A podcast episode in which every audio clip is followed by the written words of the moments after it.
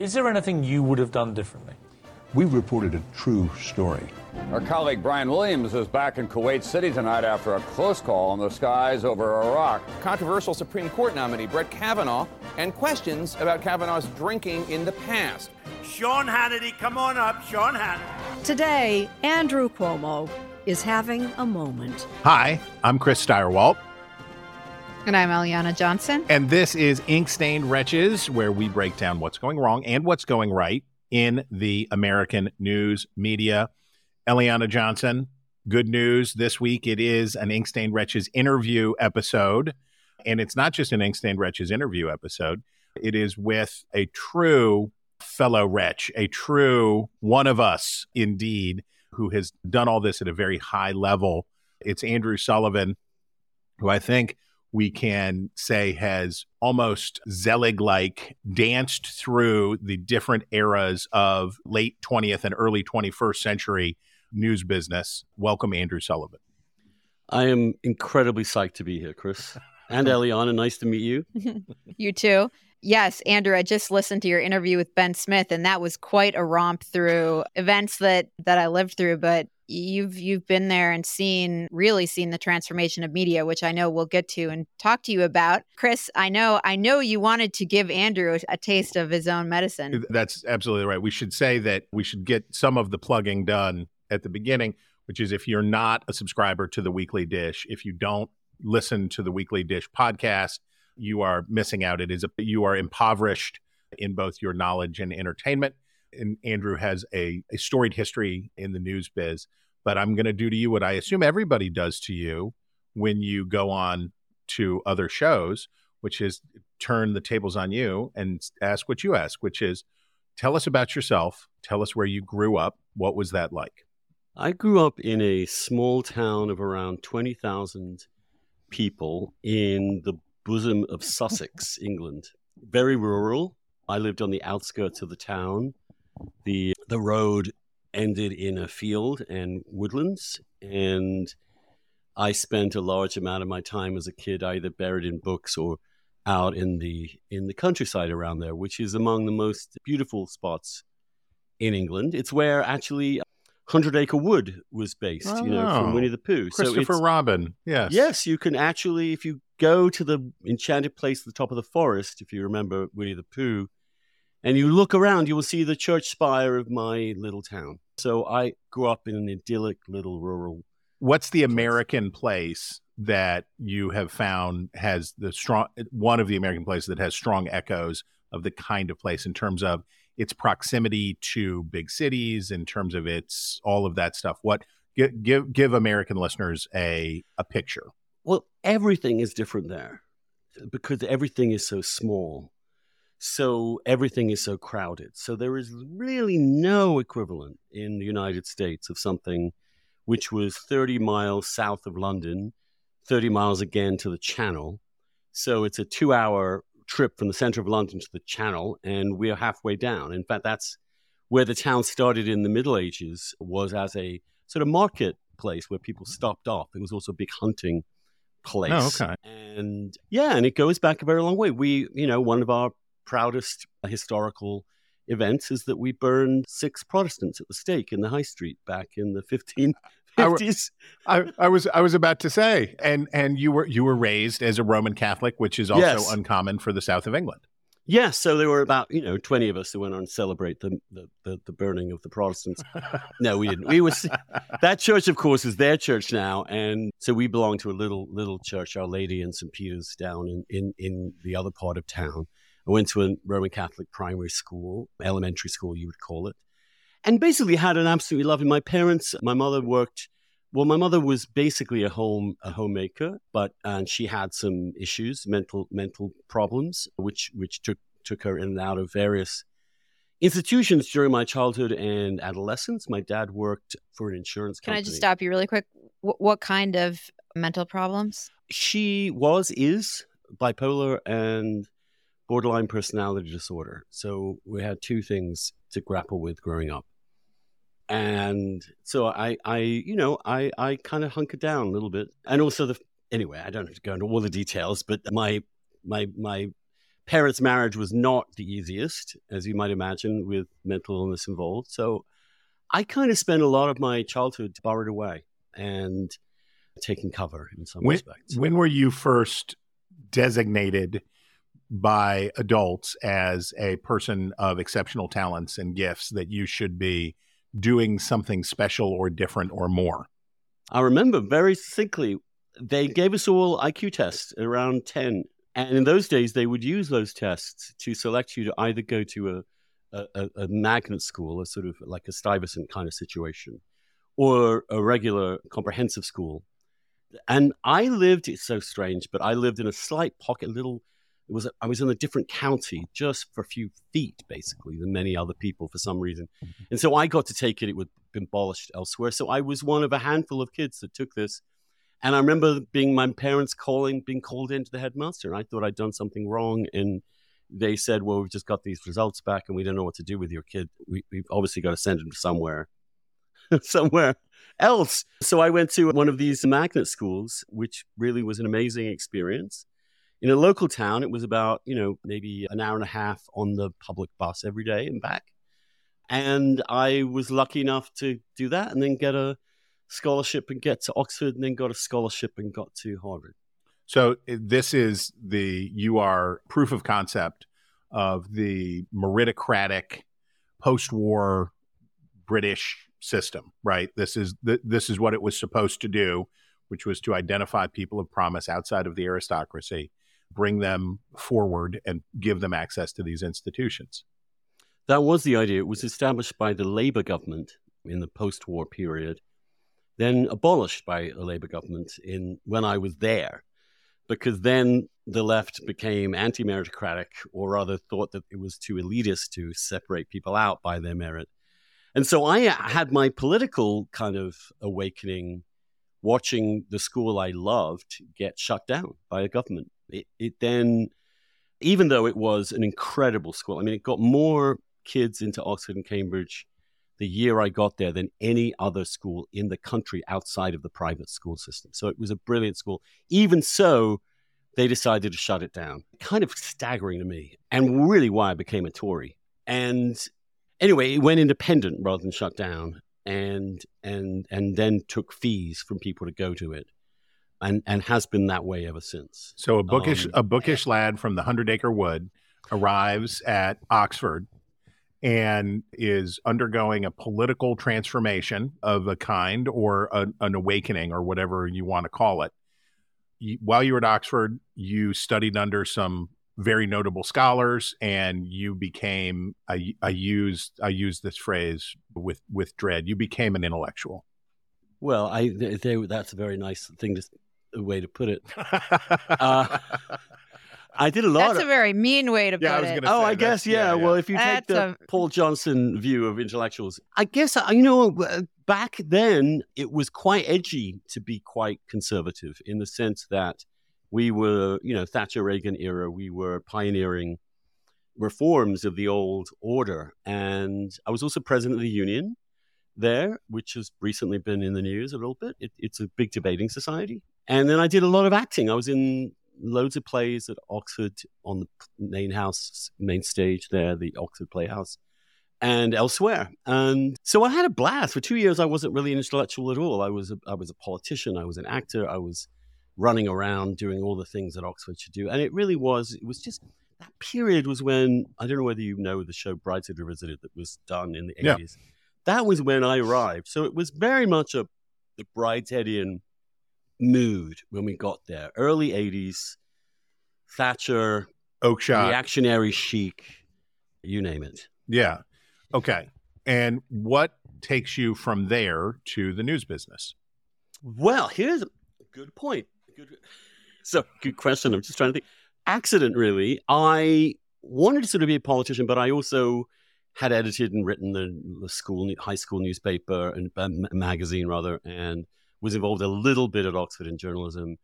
And one of the people that came to speak at the union when I was there was the deputy editor of the Daily Telegraph, and I he took a shine to me. And so the first summer I had after college, I went. he gave me a, an internship at the Daily Telegraph in the old the old Telegraph building on Fleet Street. Back in the day, I caught a, I just was the last person to really see this culture. It was in the old building that used to be the Beast, based in in in in, in Evelyn Waugh's Scoop. So it was completely laden with all this amazing. You'll note you'll note my screen name is William Boot, the Oh, protagonist yes. in Scoop, for you in your in your honor. William Boot. through the pleshy fen. Did you not? Did you? You had that before me coming on, right? I mean, no, I put you- that on for you. This is my homage to you. That Waugh could not have written you better, sir. Well, this sweet, very sweet of you. And in fact, my editor back then was originally was the model for William Boot in real life. His name was William Deedes. And he was the editor of the Daily He had been an early correspondent, and Waugh had roughly based part of his character on this guy. So he was now the editor, an incredibly funny, brilliant, smart, curious old guy who slurred his S's. And so, uh, uh, Private Eye, which is the English satirical magazine, which makes fun of Fleet Street in a way, had this character who was the editor, and occasionally in pieces they would run parody pieces that have a little excerpt where the editor had, had, had chimed in with a little question. And one of the most common ones was his surely some mistake. it was always pronounced S H U R E L Y, surely some mistake. And yeah, you sit back there and we would just go go at it. It was well amazing. They, we we- people rolled up at eleven o'clock in the morning just for gin and tonics. Then they would go to lunch, and the lunch would last two and a half hours. They'd come out of it. I was a little child; I could barely walk at the end of the lunch. uh, they would slowly scoop me back into the office, where we would then have an editorial meeting, which was also quite well lubricated, as I remember. That would finish around I'd, I, around five thirty or so, and then we'd have more drinks, and then we would write it for. We would have to write the editorial within It's an amazing hour. anything came out at all. Uh, Yeah, well, I remember I asked once the editor, the, the, the the deputy editor, who, by the way, was also completely blind. I mean, seriously, edited a national paper without ability to see. He had an eye patch over one of his eyes, and he would dictate his editorials standing up, walking backwards and forth along the line of his office. So he would he would literally walk until he bumped into the the wall, turn himself around and walk all the way back. And in fact, you could see on the wall a line of ash where his cigarette No. had cast this long Fabulous. line of his peregrination back and forth. This is fa- okay. Um, So what? So for an American audience, the Fleet Street Press was did not aspire to nonpartisanship. It didn't aspire to be coldly rationally objective. It was partisan, lowercase p partisan, and sometimes uppercase p partisan. But it was a brawling kind of competitive space, right? It's when there is the British accents are so sonorous that Americans give Brits too much credit in many occasions for erudition. The newspaper world that you met, the news business that you first encountered, was a cutthroat, hard charging kind of brawling business, right? Yes, as well as immensely profitable because they had a sort of monopoly of advertising. I wouldn't say the news pages themselves were written by ideologues. They were, there was a real division between the news and editorial. The paper was the Telegraph, also known as the Tory Graph, so everyone knew where it was coming from. It was actually really well liked for its sports pages, which were really good and very thorough. But then it's, you know, its editorial writers, its little clique were really Thatcher's pioneers. So I was right in the middle of the, I was right in the cockpit for that revolution. I was also part of the, I wrote something for the Center for Policy Studies, which was Thatcher's own little policy unit too. So I was very much sort of excited to be part of this intellectual political revolution as it was happening. This was 1980, when was that? 1984. So it was at, right at the crux of, of shit going down in But then you left. Then you came to America. yes. Why? Well, at Oh, what ahead. point? At, at what point did you realize that journalism was something you wanted to do as a career? You mentioned having this internship, but when did that click for you? Not then, actually, at all, because I thought I might be a politician. I thought I might go into Parliament, and and that was my goal. I was president of the union. Weirdly enough, and I've said this before on other podcasts, but it's true. At my high school, in that actual class I was at, sitting right next to me, literally the next desk, is was Keir Starmer, who is currently the leader of the opposition in Britain and probably the next prime minister. So I sat next to him for five years in, in a classroom, and we were renowned for constantly fighting. Like we did nothing. we did nothing else but go at each other. He was on the left, I was on the right. We went at it for year after year after year.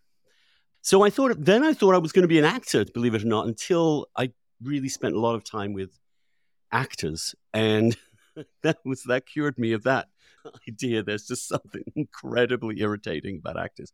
In general, there are gems, of course, and some wonderful ones, but in general, to be sure, to be sure. Oh, so I decided not to do that. So I was kind of open minded. Then I got a scholarship to go to Harvard, and because it's one of those things you all, you know, if you were a, an aspiring young Brit, you would apply for those, like you apply for the Rhodes. And I got it. And I didn't want to go actually until my mother told me, You're absolutely bloody crazy. Of course you're going. You've got two years all paid for in the United States. What, what harm can possibly happen? And so I went. And then as soon as I got there, they almost literally, as soon within a few weeks, I was like, I'm done. This is it. This is home. This is where I've always been supposed to live. And it was a very clear, I wrote my folks telling them, this may sound strange, but I feel like I've come home. Why? What what what was it about Cambridge or Boston or Massachusetts or America or whatever that that flipped that switch for you? You know, I sound like a cliche, but if you've never, if you've grown up in America and you're just used to it, it's one thing. But when you arrive here and you, again, it was also back in the 80s, Britain was a very different place than it is now. The sense of possibility, the enthusiasm for people getting on with their lives and, and making something of them, the, the acceptance, acceptability of ambition, the absence of any sort of frowning class disapproval of, of, of some lower class guy like me trying to make my way in the world, which was kind of endemic in the UK. And I just got the bug. It was a whole new continent. It was, you could do anything. And I think also, you know, I was obviously, I was partly, I was relieved to be away from my, my family, that, the, that my mother was once again in, in, in, in, in, in a hospital blame me for it.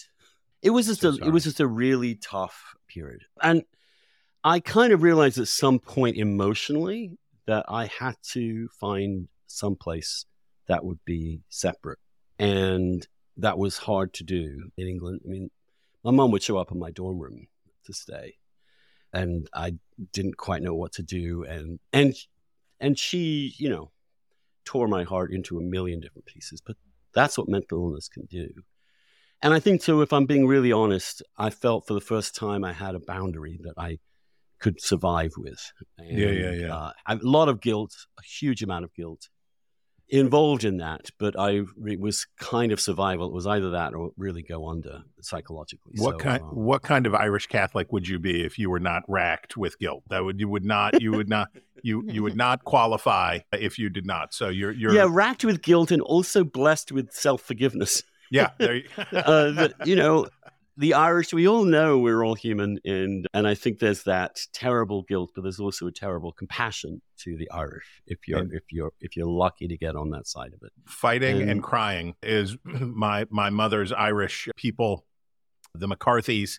They're fighting one minute at each other's throats and then all crying with each other and so sorry. Ten minutes later, Yes. Uh, That's okay. why I kind of, I guess, I find the to and fro of public debate and all that stuff. I'm used to it. I'm used to the emotional drama of everything, and I don't take it quite as seriously as others do because I was kind of inoculated. so so take us from in in Sorry, I'm taking a long time. no, no. I- this is this is what I want, and we'll, we'll we can talk about more current stuff later. But I think for a lot of our listeners are journalists, and a lot of our listeners are younger journalists, and uh, many of the questions that I get and people have for me is, how do you become what you are? And the answer is through no plan, through no there's no intentionality. You know, I I have stumbled through and through the, the through the good offices of Providence found a way to make a living in this business, but the haphazardness is part of the appeal. Okay, so take us from a liberated Andrew arrives in Boston to continue intellectual academic life to being a newsman. Well, here's what happened that the Oxford Union president had invited Marty Peretz to come to speak at the Oxford Union. Marty owned the New Republic, which at that point was really the preeminent sort of fun, interesting magazine of its time. And so the that Oxford Union president wrote me, couldn't afford to call people back then across the Atlantic, and said, Would you would you give this he's coming over, would you give him a briefing about what to expect of the union? And and he's coming to talk about Israel, wow. or not. And so I went to have coffee with Marty Peretz to tell him what to expect. And I think he was a little taken aback when I said, you know, you're defending Israel, you will lose. But here's how to lose really with a great deal of fun. And that was, I actually had a habit in the union of picking sides that I knew wouldn't win because I thought that was more interesting as a way to debate. So you picked a really difficult topic where you knew the crowd would be against you and see if you could find some traction with them. Um, and have so fun, I, as you I said. told them to go in and go down. You know, there's nothing wrong with you know, losing a debate if you win the argument. And so anyway, then he said, "Oh, you should be an intern." Blah blah blah blah. So I then got sequestered down to DC for summer of internship at the New Republic back in that time, and then I came back again, and then they liked me a lot, and I stayed on. And blah, so blah, for blah. for listeners who are not familiar with what the New Republic was, the New Republic was their tagline used to be the onboard reading of Air Force, the the onboard In-flight reading magazine. in flight Yeah. magazine of Air Force One, yeah, and it was the preeminent center left magazine. It was, I think, and correct me, National Review at its peak was that for the right side of America, and the New Republic was that for the center left, which was interesting, reported, fact based, opinionated, but always interesting. And everybody had to read it, right? When I was in college, you had to read the New Republic and you had to read the National Review both. You had you had to you had to do both of those things. And the way that the New Republic managed that was by being interesting and being contrary sometimes and being controversial sometimes and pushing against the left sometimes and doing all of that stuff. Talk about the magazine. it was heterodox, and it was at that point a, obviously a Democratic Party magazine historically, and had been run by commies basically in the 30s. I Had an interesting anti-war Vietnam, but was then at that point rethinking the left in the wake of Reagan. Was kind of the place where moderate and new Democrats tried to kind of forge a new politics of the center left. That's where Clinton and Gore came from. It was also an aggressive neoconservative force in foreign policy. I was going to say it became pro Iraq war. Oh, it was very pro Iraq. Speaking of heterodox, It was it was it was there was an editorial that nearly destroyed the magazine Yes. in the 80s in, in in support of the Contras, which back that time was an incredibly emotive event. So it was a kind of place where we were encouraged to write stuff that would ruffle feathers, that would that would that would take existing arguments and, and turn them around. So that was the context in which I then was asked to write. It's just I was a junior editor, a piece about gay marriage and what, how we would deal with gay couples in the future. And and I remember just saying at that editorial meeting, it was about domestic partnerships. Well, I don't see why we shouldn't have marriage. Everyone went What year was that? When would that have been? 89.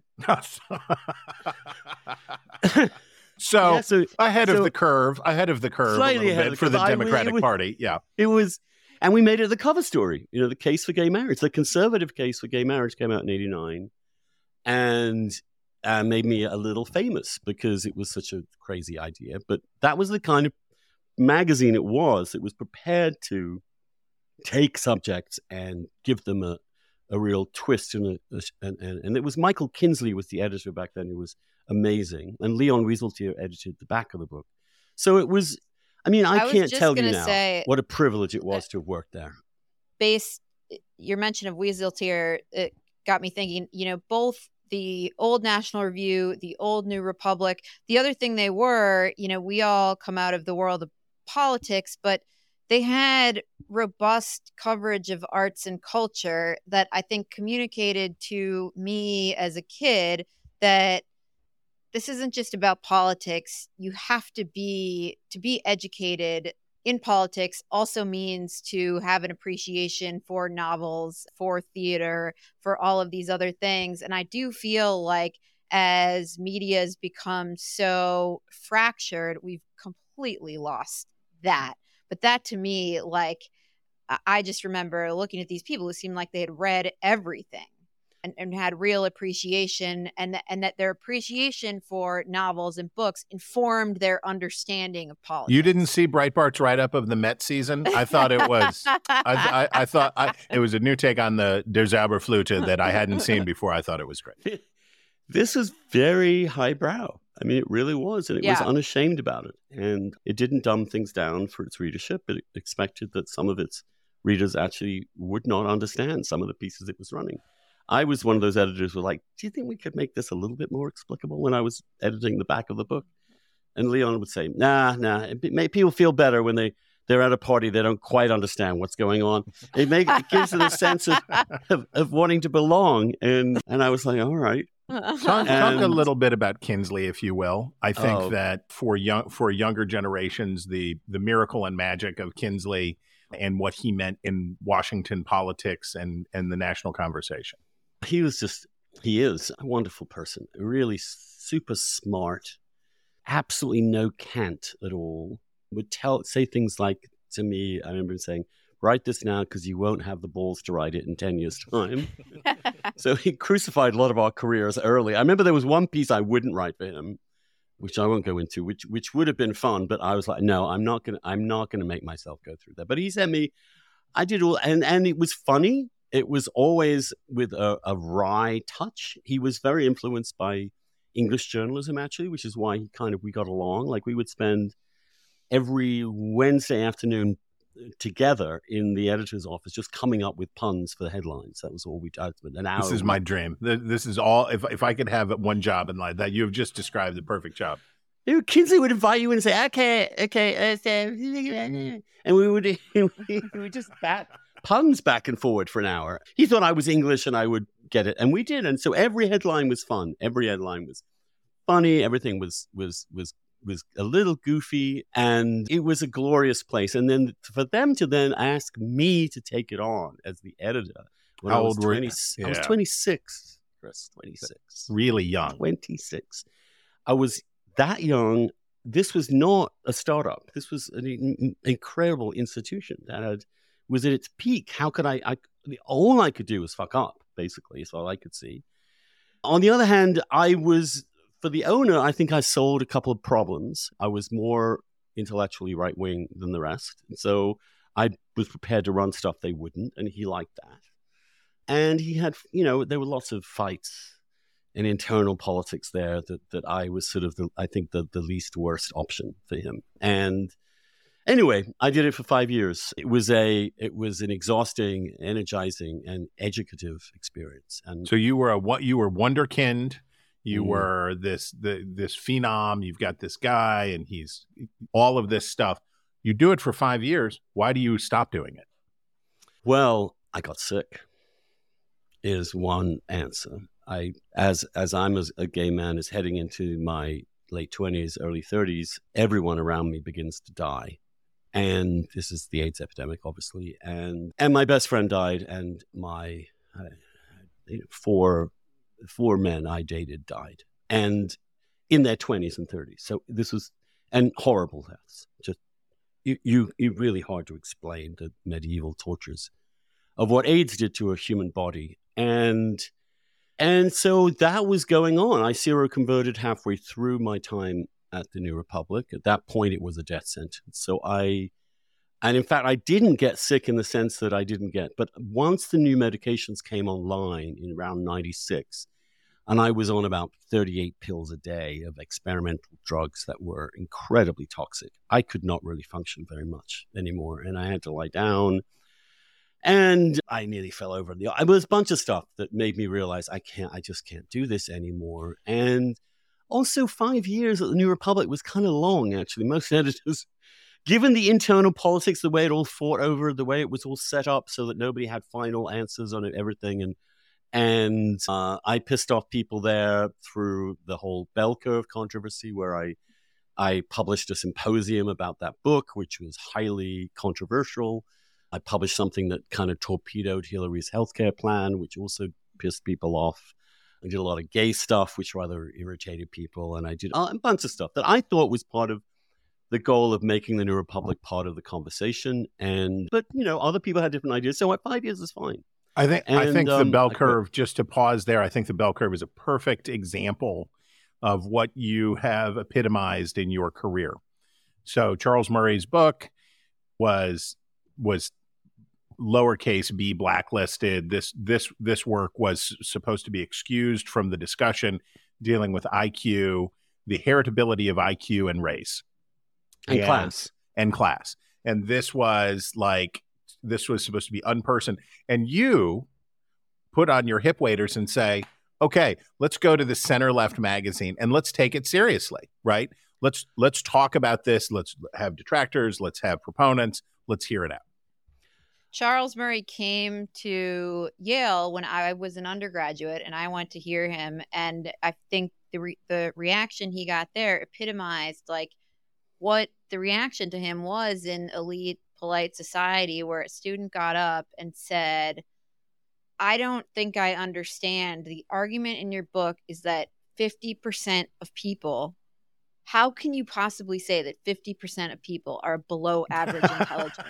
With com- total outrage. Total outrage. How can you say that? Um, it was like we, we cannot talk about this. Yeah. Well, my instinct, and this is you could see from the union when I was picking the wrong side to debate. I, I, I really do have a very deep belief that you can talk about anything, and that anyone can talk about anything. Period. And that means that what matters is how persuasive you are, whether the arguments are convincing, whether you have evidence to support them. And if you can conduct that debate without incivility or crudeness or ad hominems, then I genuinely don't see the problem. If this is, as I argued, so self evidently fallacious, then let us expose it. That hiding things gives them actually some luster of forbidden thought. And in fact, some of the data here is not that controversial, actually. The American Psychiatric Association, two years later, was asked to produce a report, and they said, no, the data in this book are totally defensible. And, but, so we had, I think it was 16 or 17 critiques of the of the extract in the same issue of the magazine, which I thought was fair enough. Mm. And but it turned out that simply legitimizing in any way this debate was not really allowed. And it was a really tough time. And you know in retrospect i probably put that magazine through too much stress and i think if i'd been older as kinsley said i wouldn't have had the balls to do it. But the fact that i was i was just Mhm. looking at this text i read the book twice in advance. I was so concerned that i didn't get it wrong. And i asked all the questions i thought i had to ask and fact checked it to death. And and I, I i you know but obviously then literally it was you it was it was the new york magazine used it as a reason for firing me in 2020 which is you know 20 what how long that was you know 25 years later it was still being used as a reason it was it was it's it's it's there Treating it as a subject worthy of debate. It's remarkable. no, just uh, I I had shown that I was a white supremacist racist by running it right. at all, and therefore was permanently. I mean, Ta-Nehisi made this that I should not be published again ever anywhere. That, that was the rotten he- that rotten hotbed of white supremacy in Provincetown, Massachusetts, where you reside. Everywhere you go, it's all Klan rallies. I just you can't you can't get through for the sheets, but they are fashionable sheets. They are designer. It is me under here, under Yeah. the hood, actually, Chris. You can't it. see it, but that is me, Clayton Absolutely. Bigsby, That's- classic oh, uh, Dave funny- Chappelle character. Yeah, I know. The know. funniest skit in all history. one of the best. Okay, so let's mo- so Sorry, you I'm- you I'm no no you broke the New Republic a little bit, but the New York but the New Republic broke you a little bit. I think that's probably true. Although, to be honest, you know, so much else was going on there. I mean, you, Yeah. I really did think I had a few more years to live, and and I I watched people I loved very passionately die in front of me. So it's hard to explain what it's like to have gone through that as you're in a place where none of this is happening to anybody else. Yeah, yeah, yeah. It so was- what did you was- what did you do with this with this change in you? What did what what did this affect in you?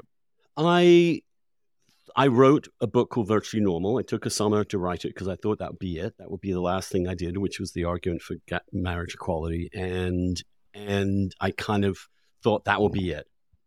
And then I quit, and then I came up here to Provincetown actually to kind of recuperate. And I did some writing for the New York Times Magazine, Adam Moss, and then I started campaigning on marriage equality. Produced an anthology on marriage equality. Then I also produced a memoir of my time during AIDS and and a meditation on the nature of friendship. And then in 2000, I decided I should probably do something online. So I got a friend of mine to set up a, a, a website for all my pieces, and then we then incorporated this brand new technology called Blogger, which now enabled me to update it during the day.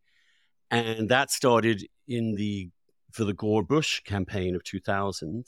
It was me and Matt Drudge, I remember that night, going back and forth, basically one of the two online news places back in the day. That's how rinky dink it was back then. And and then I just l- leapt into the online world and started building this this blog, which was which took off after 9-11 and then with the Iraq War and then with Obama.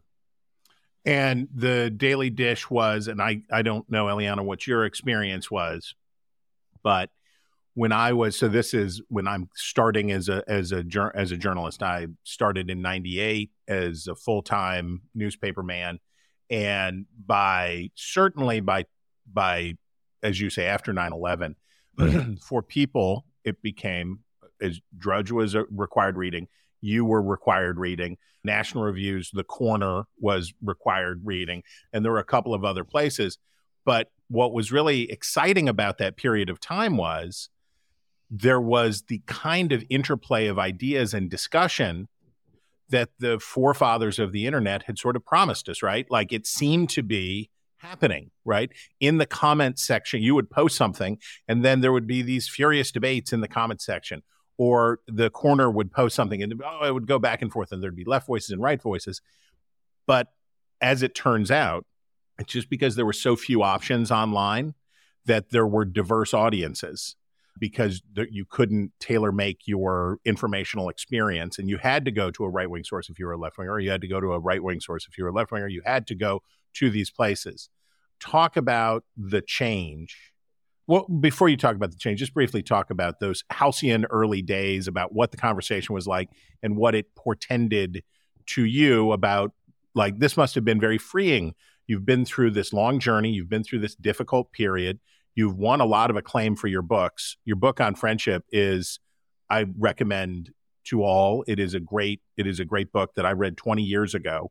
But you go through this long period and then you find yourself in a happy you're back you're back in the 100 acre wood of the internet Yeah, and you know, we were entranced by things like hyperlinks. You know, for the first time, we could write something about someone else's argument and link to it so that someone could read the thing you're criticizing as you criticize it. What what more could you want? And the idea is that we would we would actually engage as many different points of view as possible because in part because we wanted to have a really good debate, but secondly, because the more people you link to, the more people link to you. It was this virtuous cycle in which we all started expanding who could link to what, who could read what, who could debate what, and and and also it wasn't quite so frenetic, so that you know it'd be once or twice a day, not once every twenty minutes. And that's what eventually, as I took the dish then to a variety of other media entities, Time, The Atlantic, The Daily Beast, that was it grew and grew and grew and the speed with which the stuff was being delivered increased as we found that people would actually get quite addicted to the stuff if you get if you get spooning it to them every Fresh 20 link. minutes. So Here's a fresh our- link. Yeah, new new URLs, please. so I started to add staffers under under bloggers, we used to call them interns. And they would come up with new material. I used to send them out like leaf cutter ants into the internet to find little bits and bobs and bring them back. And then we'd repackage them and spin them and send them out. So it was kind of Twitter before Twitter in some ways, but with an intelligence behind it, with with a with a with a, a single person's vision behind it in a way. For for listeners who do not remember this time, Time Magazine, The Atlantic were big established media. The the the size of young people cannot imagine a few things about what life was like in the before time.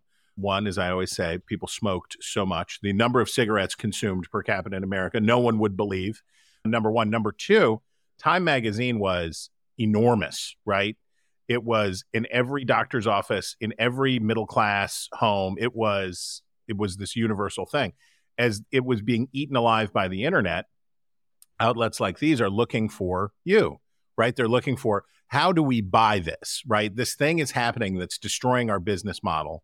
Can we purchase something that will give us that? But the the graft on didn't work, right? The the ability to fuse the organic energy that was happening in the internet, the the internet 2.0 didn't was not able to be successfully grafted onto the legacy print media not just in your case, or maybe not at all in your case, but generally speaking, the responses from the industry failed. I think, yeah, maybe that's a little harsh, but not entirely untrue. And, and the weird thing was that these big behemoths were actually online puny. So that Right. when I went to the Atlantic in tw 2006, I, I personally tripled their entire traffic. So I was almost three quarters of their traffic for the first few months. Now, that's, I don't know how you integrate that.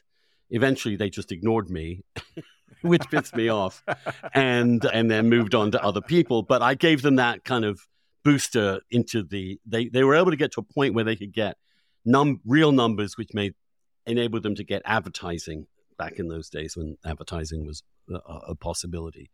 By the time I got to the Daily Beast, the advertising was just not there online at all. They couldn't find it, and that's when I went in 2014 took my blog outside of the mainstream media and added a paywall. So we were the first real news institution to actually put That was a working- 2014. yeah, that's when the paywall came in. Wow. That is, I, I would have thought it was much more recent than that No, because no, we were we were pioneers. We started in 2014, 2015, and we brought in a million dollars in that year that's amazing. in 2015 at the Dish. the the the lazy way that it often gets shorthanded is that the news business failed to charge for its content soon enough. Is that a fair criticism? Yeah, because they kept thinking advertising would save them, and because it always had, that was their whole thing. They they couldn't contemplate subscriptions. No one was paying for anything online forever. Someone had to take the plunge. Someone had to say no. And Murdoch actually was one of the few who really did that from the get go. Actually, he he was With the smart Journal. in that sense, but in the short term, he lost. You know, his papers lost real readership.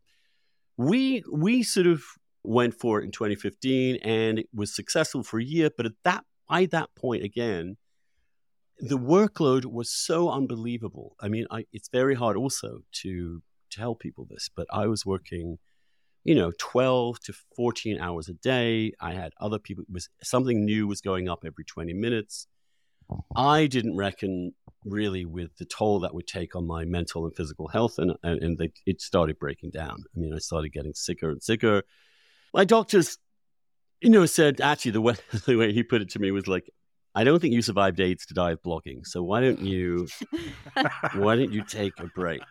So then I took a break. I took a whole year. I went on a retreat. I I I, I spent time with literally. I spent time with my family, whom I Mhm. barely seen forever, and my friends, and gradually went back into decide. I wanted to kind of go write about religion, really, which is another passion of mine. And but then Trump emerged, and I wrote a piece for New York Magazine called America's Never Been So Ripe for Tyranny. And boom, we were back. And then I wrote a I wrote essays for New York Magazine, and then when he was elected, agreed to write a, a weekly column that was then that carried on for four years until 2020 when they got rid of me because I was not down with BLM and not down. They they with remembered wokeness. you convened a symposium You were- on Charles. You, they, Murray's they, book. they were Um, reminded of your white nationalism. yes, yeah. You're, you're, Andrew, one of the ahead. things I, I wanted to ask you is you've worked in a bunch of the most storied journalistic institutions in the country, whether it's the Atlantic or the New Republic or New York Magazine.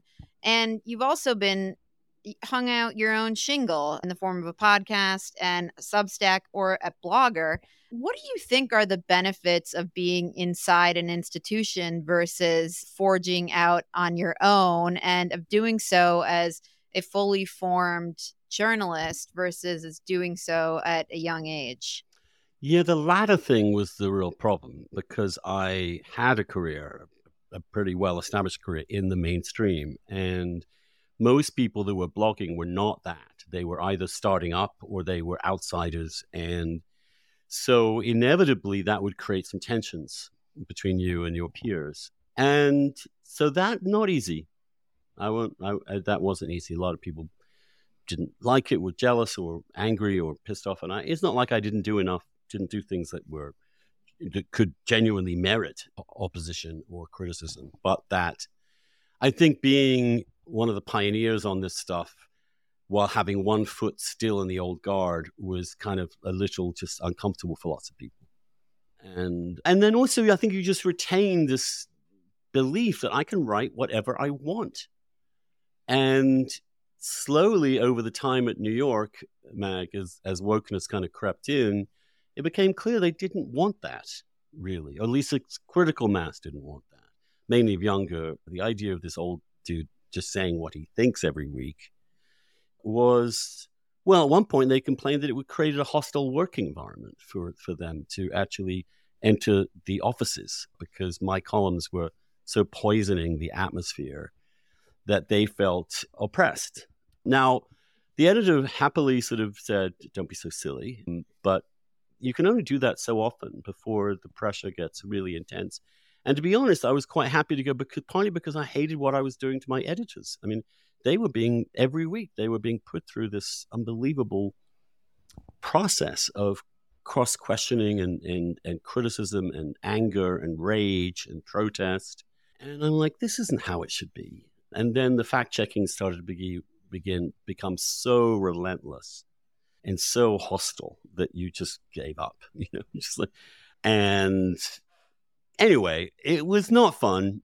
I'm upset about it in retrospect, but actually, what happened was that I then was able. I've been talking to the Substack people for quite a while before that, actually, and I'd always kind of felt like I gave up this blog, and I never really put it back together again. And it feels like I wish I could somehow. My career seemed weird that I built this thing for 20 years and then left it, you know, hanging there. And so Substack gave me a chance to go back and maybe reinvent it as a weekly thing, the weekly dish, and and I was able to do it seamlessly and then went independent literally the following week and bingo salary tripled uh, overnight which shows you the economics of the two places and total freedom. And so I haven't really looked back and I have to say it was a big surprise that we did so well and I'm still kind of pinching myself that it's going this well and I can do what I like but it, it's sort of what I've been trying to do my whole career. And it's as if the economics, the culture, technology, and all these other things that were at play all through the last 30 years have kind of settled into this possible conclusion. I mean, conclusion. I mean, I now feel ancient. I mean, I was always the Wunderkind, but, and I've, so it's hard for me to think of myself as an you know, an elder statesman, as it were. The, But, yes, uh, the presbos. yes, the gray the gray beard. But, and I'll be honest with you, Chris, I don't feel like that at all. I still feel the same way I felt 20 years ago. I don't, I don't really, that's just not my thing. But, you know, I'll, I'll, I guess I have to reconcile myself to it. You, your your career has been predicated on a willingness to say what you think and tell the truth, even when it is unpopular, even when it makes your readers unhappy. And I noticed there is a rhythm to the story of Andrew Sullivan. And I've heard you talk about, as a devoted Dishcast listener, I, I have heard you talk about. So the story of you in the Iraq War, and that you, as a proponent of the Iraq invasion, and all of this traffic flowed to you. All of these people came to you, and you were there. And I remember the moment, and you were marshaling these tremendous arguments. You were, if if they would have had you at the UN instead of Colin Powell, they would have done a lot better. And you made these really good arguments. And then, when you changed your mind, when the circumstances revealed the real the real situation, and you understood it differently, and you changed your mind you paid a terrible price in readership, right? All of these people who had come to you for the hawkish point of view, when you changed, people were furious at you and your traffic declined. And then I and then I watched you become when you talked about a nation ripe for authoritarianism and all of those things that a new group of people run to your side and say this guy he gets it he understands he is one of us and then when you said, I don't know, maybe having surgical responses or medical responses to young people who are questioning their sexual or their gender is maybe a little weird. I don't know if we want to do that. And people said, "Who is this guy? I thought he was one of us." So there's there's a, a rhythm in your career of you become the doyen of a new group of people who say, Have you heard about Andrew Sullivan? This guy is fantastic. You've got to read him. And then a bunch of like minded people gather around your banner. And then when you are true to who you are, which is a person who is willing to be persuaded, a person who changes his mind, a person who is willing to ask difficult questions, they say, Who is this guy? I thought he was one of us. Yeah, I, I think of it as purging my readership. I mean, I lost about two thirds of my readership when I changed my mind on Iraq. And yes, and then I shocked people the, the fact that I was very anti Trump, but I was not pro left social justice. I, I, I'd followed that for a long time and I knew what that was about, and I didn't agree with it. it's a very basic, different philosophical view of the whole world, the way it works. So, yeah, they get whiplash. It, I feel like after about 25 years, the people that are still hanging in there are probably aware now that they're not going to get everything they like every week. The only thing that, the only way I can do that, because I'm not really good at pretending to believe things I don't believe, it just, it doesn't come naturally to me, is I, I've always had a very strong policy of airing dissents within the old dish and the new dish so that and I someone else to edit that for me to present me with the strongest alternative viewpoints so that even if i even if you remain uh, hostile to what i'm saying or unpersuaded you'll see that i'm not in contempt of other arguments. In other words that that that they deserve airing. And sometimes i don't have a good response which tells me something. I mean my general view is i don't care what people say about me as long as it isn't true I'm oh, I'm going to use that a lot. I can tell well, you right now that I'm going to use that a lot. Well, you know that's okay. It, it's you know because it can't hurt me. It's not true. If they say something that's true, I need to hear it.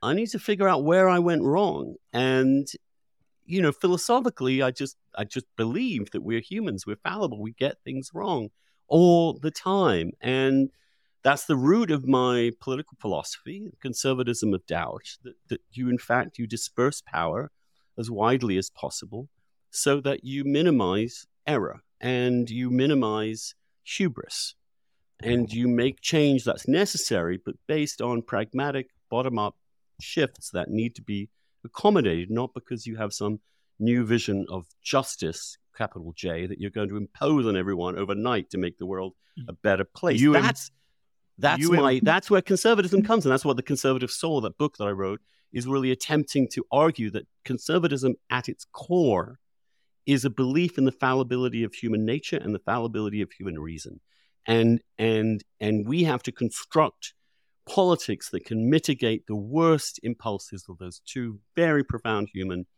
temptations. The Burkean, the Oak, Burke Burke times Oakeshott. Equals, Yeah, we didn't talk yeah. that I wrote a dissertation about for Michael Oakeshott all those years ago, which which and that was also I think trying to figure out what I believed about the world was really helpful to come to another country to take to go to a department of government at Harvard among the best minds and really force myself to read everything smart that these professors thought I should read and come to some kind of provisional conclusion about the world that was not simply what I had grown up with and my prejudices. And that that was really the process that I, I was Eliana and I were talking about this before we started recording. Your interviews on your podcast, particularly, we are talking about with Sohrab Ahmari, but also most recently with Patrick Deneen from Notre Dame. And there are people with whom you disagree. But as I told Eliana, I came out of listening to Patrick Deneen's interview. You interviewed him in such a way that I felt strongly about the areas in which I agreed with him and that he had a point that I had been too dismissive of in the past. I heard him better than I had ever heard him before. You brought that part of it out, but did not require that I take that I take the medicine whole, right? Did not require like, okay, well, if you're right about the the perils of a meritocracy that is of an intersectional meritocracy, right? That that this is that this is a problem. Like, oh, I'd never heard about it that way, but you didn't then have to take it all as one dose, and you you really do manage to practice what you preach. You do manage. I I I'm not ever going to be a vegan. Delicious meat is if if if God did not want us to eat meat, he would not have made animals this delicious. There's just there's there's no way that it tastes this good that we're not supposed to eat it. It's like sex feels good because procreation's important. So then animals must be delicious for some for some there must be a powerful biological connection. But I listened to you have a respectful, funny, interesting conversation on veganism that made me like the person more and made me hear what he was saying more. So we I I just admire the heck out of what you do. Oh, that's very sweet of you. I think that in some ways it was good for me because I think you, when you're just a writer and you're and you're you're alone all the time and you're banging out whatever, you can give off an impression of absolute certainty or of rigidity, and even of hostility that isn't true. Actually, that is just a kind of an inevitable part of the the certainty and surety that a column should have. I mean, it should have a point of view. You shouldn't be shouldn't finish a column wondering, well, what the hell did he think about that? I can't remember. Not that there are plenty of columns around that don't do that, never take you anywhere. But the podcast requires you to engage with another human being, you know, face to face, and that's why I always do it with a a video, even if you can't see it, because I don't want other people to see me because I look like hell half the time. And and and so so that I've really, really enjoyed it. It's been the big surprise to me, and in fact, it's it's it's increasingly the most popular part of the the whole package. I think because people, well, I'm not going to bull. I'm not. Bull, I hope I don't bullshit in as much as I don't. If someone says something I really don't agree with, I really try and push back on it. But on the other hand, I nor do I want to be rude or disrespectful, and so I think there's a there's a place for that, and I think you know, I was constantly talking about the need for liberal democracy, this quote, liberal democracy, which means accepting the validity of the point of view of the other person and coming to some sort of. And I was writing that all the time, and I'm like, well, how do I sh- how do I practice that? How do you actually? Because it's actually liberal democracy is a, an activity, and it requires a certain temperament. It requires a certain kind of civilization and culture to sustain it, which is why someone like Trump is, in my view, so destructive to that culture and so destructive to this this this way of life. And I wasn't showing. I wasn't doing. In, I wasn't showing that well enough. I was telling. I wasn't showing. And the podcast was a way of, of, of with any luck, showing. You've really cheered me up, by the way. I get very. I get down. You know, I get down on myself. I get down on the world. I've been really gloomy lately and this is you've really helped me see a little just by forcing me out of my rut you know and talking about this and thinking about the whole thing again oh it's, it's not so bad i guess For a for lo- for lots of us, we're looking for people of goodwill who may disagree on lots of things, but who want to enter into a conversation that's rooted in goodwill and fundamental humanity. And you have paid a price in your career. You have been willing to pay a price to do those things. And that's a, that, you know, Eliana will hit the kill switch as I start to say this, but the I, I'm I'm really the the pastor at my church told the story, and it's lived in my brain about the one of the founders of KKR quitting at the peak as as the private equity business was just taking off in the late 80s and he quit. He shocked the world and he quit. And when he explained why he said an ethic without sacrifice is no ethic. And you pay a you have been what willing an idiot, Chris. you have been willing to pay a price. You have been willing to pay a price to do the things that you think are right. And even when that includes granting the humanity and decency of people who people around you say that you should cast out into the wilderness. So I dig it. That's that's sweet of you. I, I wish it were a function of my virtue. I think it's a function of my personality.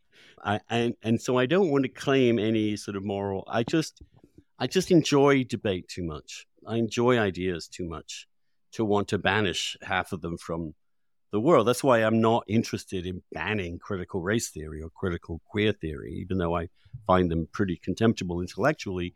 I want them exposed. I want them put up against alternative, better ideas of the way the world is. And I think that's the, lib- the, the small l liberal way forward. And I, in a complicated world, a conservative, it seems to me, in in the modern world is really a small c defender of liberalism, Mm. small l again, Mm-hmm. which is the least worst arrangement for living together with radically different views of the world. And we can't undo the radically different views of the world. In general, it was a bit of a myth that there ever there was ever a time when humans didn't have.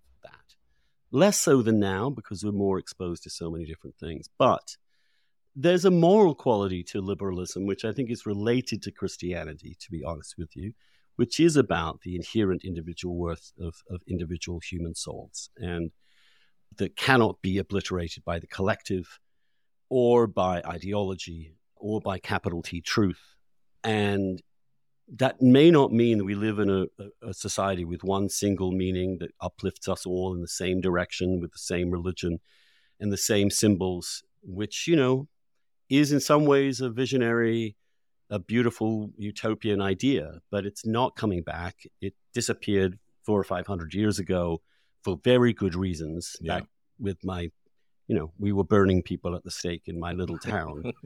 Seems that you know small towns have better things to do than burn fellow citizens of theirs in the high street, and so it's there for a reason. And I think it needs correcting. I think it needs adjusting. I think it needs crit- criticizing, but I don't believe it needs abolishing. And that I think where I disagree with both the the sort of Trumpian right and the woke left on that. I don't. And I think we will regret it. And we are regretting it already as we get rid of it. Andrew, we are so grateful that you made this time for us today. And unless Eliana has any, do you have any final questions for Andrew before we release him back into the wilds of the, the of Cape Cod? I don't. I don't. The dune grass beckons. Uh, actually, the dog is the dog beckons. Um, oh yeah, that's the last thing I should say. One of the other points of commonality. I'm a beagle person. Oh man. and you, and you being beagle forward uh, always told me that uh, whether you were cranky or irascible or whatever else you were on a particular day, you were a person who understood understood that it was good to be adopted by beagles as part of their pack. And you know what? My the reason I have beagles, and I, I do love them as beagles now, is that my best friend had a beagle who died of AIDS in in 1995, and I got my first beagle to keep his memory alive around awesome. me, and and so part of him is still here. Um, That's awesome. Frolicking around in the dune grass. That's the way it ought to be. Thank you, Andrew. You bet. Thank you so much. You bet. And that is all the time we have in this interview episode. If you have a story you want us to talk about, email us at wretches at nebulouspodcasts.com. That's wretches at nebulouspodcasts.com and sign up for our newsletter at nebulouspodcasts.com. This has been Ink Stained Wretches from Nebulous Media, produced by Colin Chicola. Find us on iTunes or wherever you get your podcasts. Just search for Wretches.